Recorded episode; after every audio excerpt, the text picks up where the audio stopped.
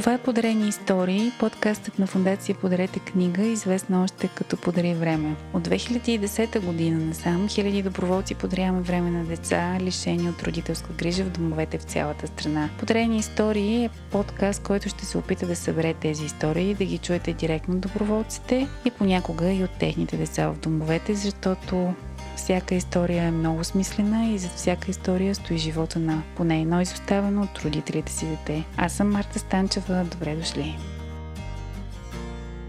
Здравейте в епизод номер 4 на подкастът Подарени истории. Подкастът на Фундация Подарете книга. Днес при нас на гости е един много важен за фундацията човек, София Иванова.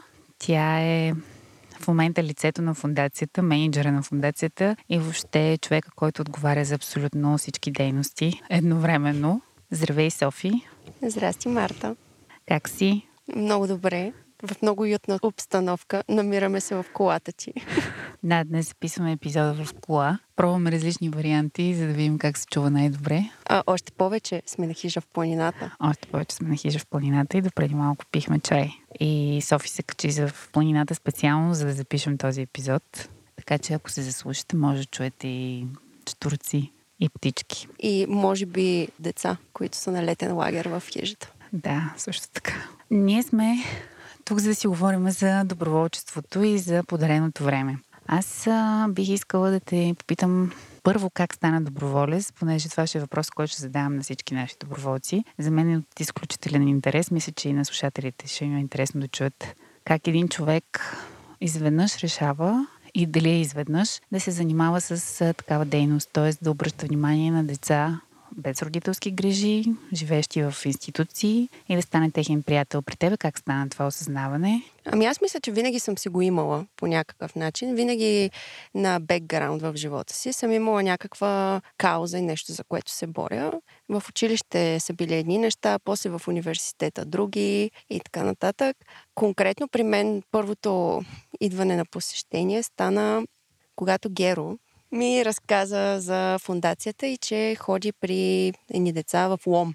Когато ми каза Лом, аз не знаех къде е Лом на картата на България. И ми обясни, че ходят веднъж в месеца, познава децата много добре, играят, говорят, споделят си. И на мен ми се стори като много добра идея. Още същата вечер влязох и се записах за следващото посещение.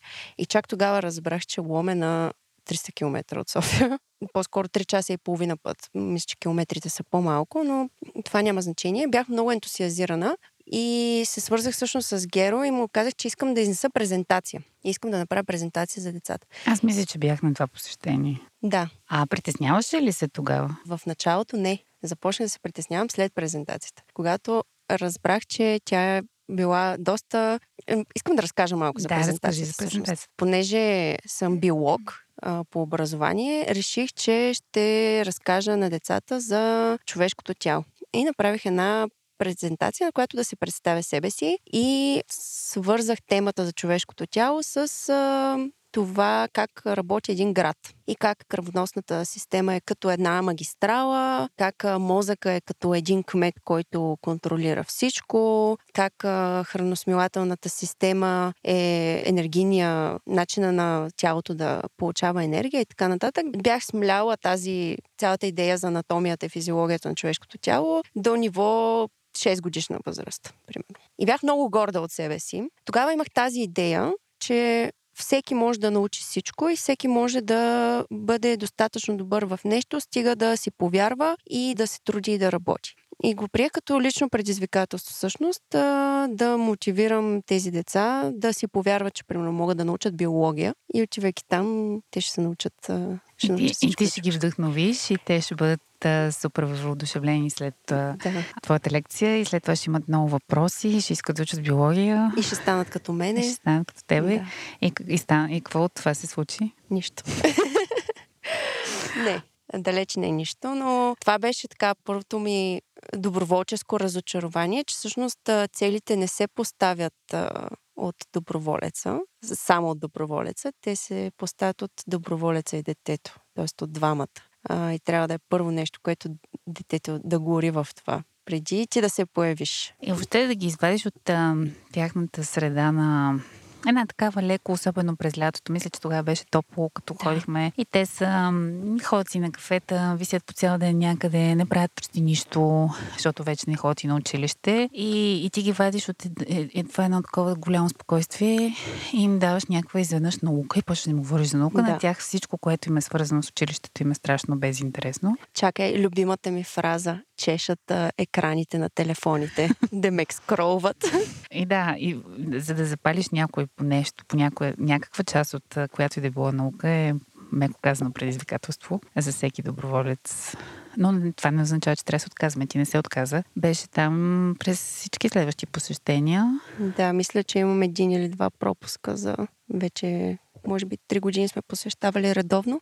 Да. Започна ли да работиш с някое дете по-конкретно? Да, това е втората ми трагична история. Ще ни разкажеш?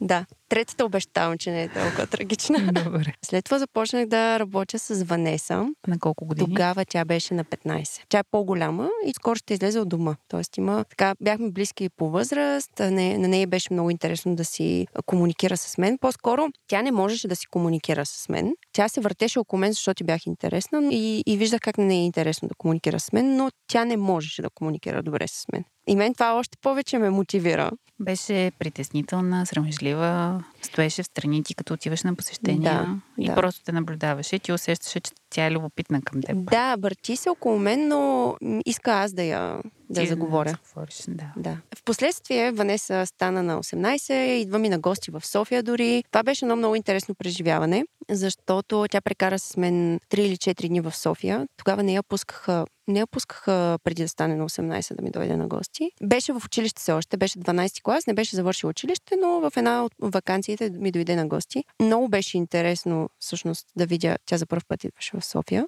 да видя как тя вижда столицата през, през нейните очи. Направи много силно впечатление, когато един ден аз трябваше да изляза от вкъщи да свърша малко работа и трябваше да оставя вкъщи сама. И аз много се притеснявах, защото съм поела все пак някакъв ангажимент. Тя разчита на мен да я по някакъв начин да я забавлявам и да я оплътнявам времето. Тя не знае какво да прави сама в София или в къщи. И извиних и се много, излязох и си свърших работата възможно най- най-бързо. След което се прибрах. И като се прибрах, я заварих, седнала на дивана с телефона и си играе нещо на телефона. Беше изчистила целия хол. Беше, не знаела как да пусне съдомялната, но сложила всички чини вътре в съдомялната и ме изчакала за да я пусна. Беше пуснала пръхсмокачка и беше измела. Абе всичко беше почистила. И след като пак и се извиних, че съм я оставила сама и тя ми каза, не, няма никакъв проблем. Аз за първ път оставам за толкова време сама някъде. Тоест, в този момент осъзнах, че тя никога през живота си не е оставала абсолютно сама насаме с мислите си, защото в училище е с колектива с другите деца. В дома винаги има там някой. В нейната стая живееха още две момичета. Тоест единственото уединение и самота, което тя можела да изпита. Нали, самота по добрия начин, естествено. За първ път става, когато тя е на 18 години и за два часа остава сама в нечи апартамент. А ти като я видя, че е изчистила всичко, какво изпита? Ами стана ми нали, е, първо аз не, съм я карала в да, нито един момент, но стана ми приятно, че нали, по някакъв начин е оценила, имала нужда да, да ми помогне. И от друга страна, малко така тъжно, че тя това е...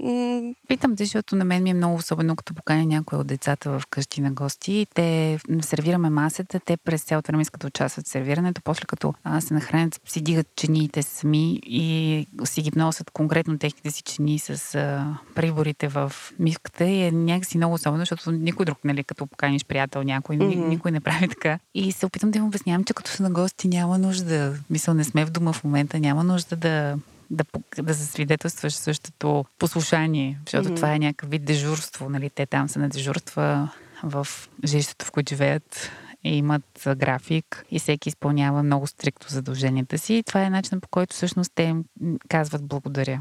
Mm-hmm. Според мен. Да. И после как продължи вашето приятелство? След това Ванеса се върна в Лом. На моята така задна мисъл за това пътуване до София беше, че ще проверя дали тя би могла да бих могла да я дръпна в София и да й помогна да си намери първата работа и да се отдели от дома. Защото в нейния случай историята е доста от по-трагичните. Майка проститутка, 12 братя и сестри, живеят в един фургон в гетото, сестрата и тя ражда бебета и всъщност съдбата на Ванеса беше някакси предначертана, че и тя ще отиде в гетото и ще започне да проституира. А това е дете, което може да чете и да пише. Грамотно е. Не мога да кажа, че така много интелектуално извисена, но целия си живот от две годишна възраст тя е прекарала в дом. И го е прекарала с, с достатъчно имала условия през целия си живот. И в един момент на мен ми се стори абсурдно това дете да се върне отново в тази среда, която му принадлежи по ген, но всъщност той изобщо не е свикнал с нея. А другите деца от нейните брата и сестри бяха ли изоставени в домове? Имаше няколко, които бяха изоставени и след дома пак са се върнали при майката и беше ясно какво се е случило с тях. А баща имаше ли в цялата? Бащи много. Бащи много, т.е. никой до майката конкретно. Няма нито един баща до майката. Mm-hmm. Много Та, това, което се случи в... реално, беше, че тя напусна. Когато стана на 18, майка почна да се появява на вратата в дома, да й обяснява как иска да си я вземе, да си е при нея, заедно да си бъдат пак като семейство. За Ванеса тази дума едва ли означава това, което означава примерно за мен. И тя се върна в а, семейната си, в големи кавички, семейната си среда, в а, фургона с козите и бълхите и започна да ражда деца. И сега има две. Към последната ми информация има две. Тоест ти не успя да й повлияеш? Не успя да й помогна, да. Тя имаше ли желание, така в момента, когато сте говорили и ти си предлагал да дойде в София, изпитваше ли любопитство, разпитвал ли те къде би могла да живее, какво би могла да работи? Питам те, защото ми е интересно дали въобще се въртяла така мисъл в главата и после последствие образа на майката, както обикновено става, преобладава в повечето мечти и желания, защото винаги, когато накрая, независимо дали даже и на 18-19, майката каже, елате си вкъщи и те често отиват. Не всички. Има деца, които категорично отказват, но има и такива, които отиват. Да при нея имаше ли колебание или по-скоро тя си беше решила още от преди това според теб? Ами, докато работех с нея си мислех, че има колебание, но после, когато майка й се появи, разбрах колко е силна тази тяхна връзка и колко аз изобщо нямам място да, да влияя там. Аз не бих могла да повлияя и би било дори грешно да повлияя на тая връзка. Да. След това обаче започнах да работя с нейната приятелка Сашка, която беше много разочарована от а, Ванеса. Те са най-добри приятелки от детството. И Сашка е доста по-будно дете от Ванеса, макар че в очите ти виждам неодобрението. Не, напротив, аз така мисля. Аз изпомням Сашка един от последните пъти, когато ходих в защото аз в един момент просто реших, че не мога да ходя един месец в Лум, един месец във Враца и започнах да пътувам само до Враца, за да мога да обръщам по-качествено внимание на на едни деца, а не да се разкъсвам между mm-hmm. два дома. И тогава, спомням си един от последните ми пъти с Сашка, тя ми беше писала във Фейсбук да ме пита как се прави аборт и кога, до кой месец може да се направи аборт. И аз тогава се чудих, изненадах се, защото тя изглеждаше като много така адекватно дете, което няма да забремене на 17. И се оказа, че ме пита за Ванеса всъщност. Mm-hmm. Да. Те Сашка на мен ми изглежда доста по-будна и от двете, със сигурност. Да. Те всъщност и двете участваха в а, Ломския клуб по народни танци. Беше много смешно, защото и двете са... Те, са, те бяха единствените деца там. Всички останали бяха възрастни хора, които посещават клуб по народни танци. И чат-пат ходят дори на представления. Обаче смешното и малко тъжно беше, че Сашка и Ванеса учеха всички хореографии, но накрая не ги пускаха да ходят по тези прояви в други градове, което е супер яко за едно дете на тази възраст. Но такива бяха правилата, че не ги пускаха. Какво се случи всъщност с Сашка? Сашка стана на 18, остана си в дома, вместо да избяга с а, мъж или при мама и при тате. Тя, тя няма. Там каква е историята? Историята е, че тя има близнак, който е с умствена изостаналост и живее в, в друг град. И е в, в, друг, в друга институция. В друга институция, в друг град и тя не го е виждала от години всъщност. Познава ли родителите си? Не, доколкото знам, ги познава знаеше по едно време къде са, но не е търсила контакт с тях и те не са търсили контакт с нея. Това, mm-hmm. това е моята информация. а, Сашка, когато завърши училище и намерихме защитено жилище и тя вече от а, една година е в София. Даже скоро ще има рожден ден сега този месец. И трудно е, но се справя. За информация на слушателите, София беше довела на протест в подкрепа на правителството, на който да. имаше над 10 000 човека. И тя беше, и тогава се видяхме, и тя беше с нас. Не знам дали знаеше точно защо е там и Тя какво. през цялото време ми задаваше въпроси, ме питаше, когато се видяхме, аз казах, Саша, айде да те водя на протест. И тя ме пита какво е протест, защото тя протест не е виждала през живота си. И тръгнахме по посока на протеста и по едно време започва да се чуват а, свирки, глъчка, хора много, всички се движат в една посока и тя почна, държиме за ръка и вика, Софи, Софи, те хора ходят по улицата. Стигнахме вече до реалния протест. И зад нас се появи Кирил Петков и всички се обръщат и почват а, да пляскат. И тя се обърна и каза, съм го гледала по телевизията. Беше много впечатлена. Опитах се да обясня какво е мафия. Ага. Мисля, че го разбра, но не би, не би отишла сама на протест. Да, със сигурност. А тя какво работи в София? В момента работи в болница Токуда и сервира на пациентите менюто им за деня. Браво. Всички, е... всички пациенти в цялата болница ходи с една количка и разнася. В стаите. Да. Браво. И Работата как... е много натоварваща, А честно как казвам. се чувства на такава работа? Споделяла ли ти? Да, първо тя е много... Тя е 40 кг в момента, 45. Много е слаба. Има и проблеми с храненето. И се чувства, първо е много тежко физически, защото това е много храна, която трябва да се разнася с едни много големи тежки колички по етажите. И това не е много приятно, но каза пък, че много и харесва колектива и много добре се е сплутила с колектива, което всъщност беше важното нещо, да намери Среда. среда. А тя приятели в София с кого живее? В момента няма много приятели в София и това, затова ми е много мъчно, че тя все още не си е намерила средата, но сега ще кандидатства в университет тази година. О, Да, така че се надявам и там, че ще намери своята среда, която ще я бута напред. А мислила ли си да се връща в Лом? Споделяла ли ти такива в моменти на трудност? Да. Не знам дали ти беше с нас, имаше едно посещение миналата година, когато тя так му беше дошла в София, беше се установила, се беше, беше дошла с нас да пътува с буса до Лом и вечерта я върнахме. И на връщане беше адски тъжна. Страшно тъжна, защото си напуска приятелите и средата. От друга страна, тези приятели и тази среда, тя осъзнава, че те не са по никакъв начин градивни за нея. Тя няма какво да прави в Лом. Нито има къде да живее, нито има какво да работи, нито има кой да и бъде като ментор и приятел. Защото да имаш ментор в този живот е най-важното нещо, според мен. Безценно е, да. Да. Аз в момента в София с кого живее? В момента живея в едно защитено жилище с още две млади дами. В защитеното жилище Които също са от институции. също са от институции, да. Заедно се учат за първ път в живота си на трудови навици. Тоест, работата, която, която е намерена, защото работа, тя не си е намерила сама работа, някой помага да си намери работа, да си Обикновено изгради. хората, които държат тези жилища. Да, там има социален работник, има трудотерапевт.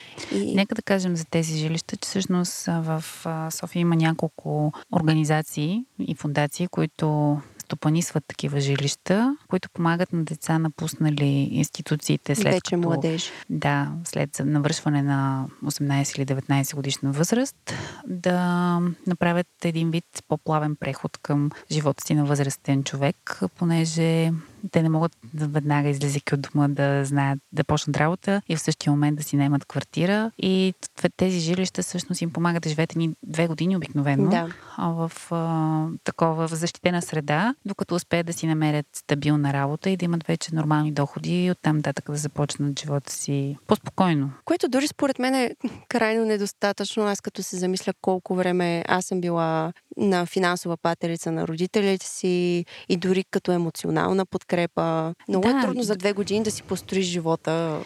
Много е трудно, особено за тези деца е много трудно, но пак е нещо, не е Да. съвсем на... И, и в такива моменти всъщност такива хора като нас оказват наистина голяма подкрепа, защото не ги оставяме.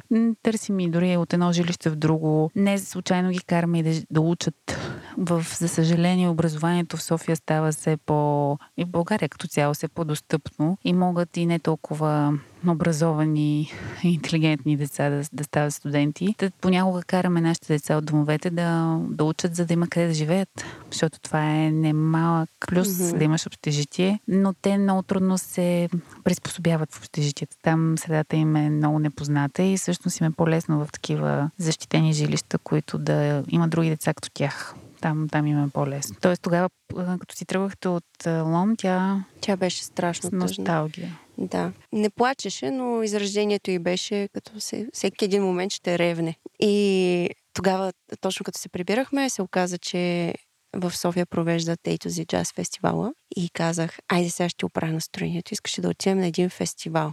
И тя каза да, въпреки че не знаеше какво е фестивал, по същия начин, по който ми каза да, без да знае какво е протест. И отидохме на фестивала и тя просто грейна. Толкова хора на едно място не беше виждала никога в живота си. И постоянно ме буташе и ми каже, леле, виж тази как се е облякла, виж тази каква коса си е направила. Ама те хората в София тук ходят по много по-различен начин се обличат от хората в Лом. И а, след това имаше и концерт, който слушахме заедно. Беше много яко. И браво, отваряш врати към нови светове, буквално. Да. Добре, кажи ни, разкажи ни малко повече защо започна работа в Фундация София. Всъщност е един от ам, двамата човека, които работят на заплата в тази фундация. Всички останали сме само доброволци, но трябва да има и такива хора, които да движат и да менажират целият процес, който никак не е малък, да координират всички доброволци и координатори, което никак не е лесно, да формират тимбилдинги, да се занимават с... 15 събития на месец, сайт. Сайт и още хиляди неща. Как всъщност реши да, за, да зарежеш, не бих казала, но а за момента да преустановиш отношения с биологията? Mm-hmm. която така ти харесва, mm-hmm. и да започнеш да, да работиш такова нещо? Ами, тази възможност дойде в един а, доста момент за мен, в който бях на, на кръстопът. А, знаех, че работата, която работя, не ме предизвиква достатъчно интелектуално. Работех в сферата на клиничните проучвания, но пък колегите ми бяха страхотни. Така, имах си едно на ум, че Абе, винаги, винаги съм имала някаква кауза за която да, да се боря. Вътрешен двигател да, да работиш в такава посока. Да. И т.е. дойде предложението за работа или ти кандидатства, как се получи? Аз кандидатствах. Ти си от 2017 доброволец и това се случи през 2... 2... лятото на 2019. 2019. Може би пролетта, защото аз всъщност дълго време, след като кандидатствах, започнах работа, но това не е важно. Mm-hmm. Спомням си в мотивационното си писмо как написах една история. И мисля, че това много се хареса на благовеста, която тогава всъщност ме избра, защото разказах историята пък как в студентския съвет в биологически факултет, там имаше една компютърна зала, която беше заключена през цялото време и преди нас студентите са направили, там написали с един проект за някакви пари, купили са компютри, после са напуснали всеки по своя път и стаята седи заключена. И ние заедно с няколко ентусиасти всъщност я отключихме, възродихме я и в последствие в нея направихме библиотека, където студентите да си носят книги. Пожелавам много успехи с Сашка. Благодаря. И аз си пожелавам много успехи. В някои от следващите сезони пак ще ни разкажеш как се случват нещата, пък може и да я поканим и тя да ни разкаже нещо може. в а, някой епизод. Това беше всичко за днес, за четвърти епизод на Подарени истории. Това бяха две-три подарени истории в този епизод. Не всичките успешни, както още от самото начало казах, не всичко, което правим, ние завършва с щастлив край. Голяма част от историите са неуспешни. И така, разделяме се за днес. Обръщайте внимание на децата. Важно е, докато растат, да получават внимание, да получават грижи, да има кой да мисли за тях и кой да, да ги притеснява, да бъде техен съдник на нещата, които правят дори. И, и до скоро, до следващия епизод. Чао, чао! Чао! Това беше Подрени истории, подкастът на фундация Подрете книга. Този и още епизоди може да видите в нашия сайт pодаривреме.org. Линкът към сайта и контактите си оставяме под епизода. Ще се радваме да споделите с нас всичко, което ви се споделя. Аз съм Марта Станчева и ви желая да подарявате време на себе си и на смислените хора и каузи, които ви заобикалят. До следващия епизод!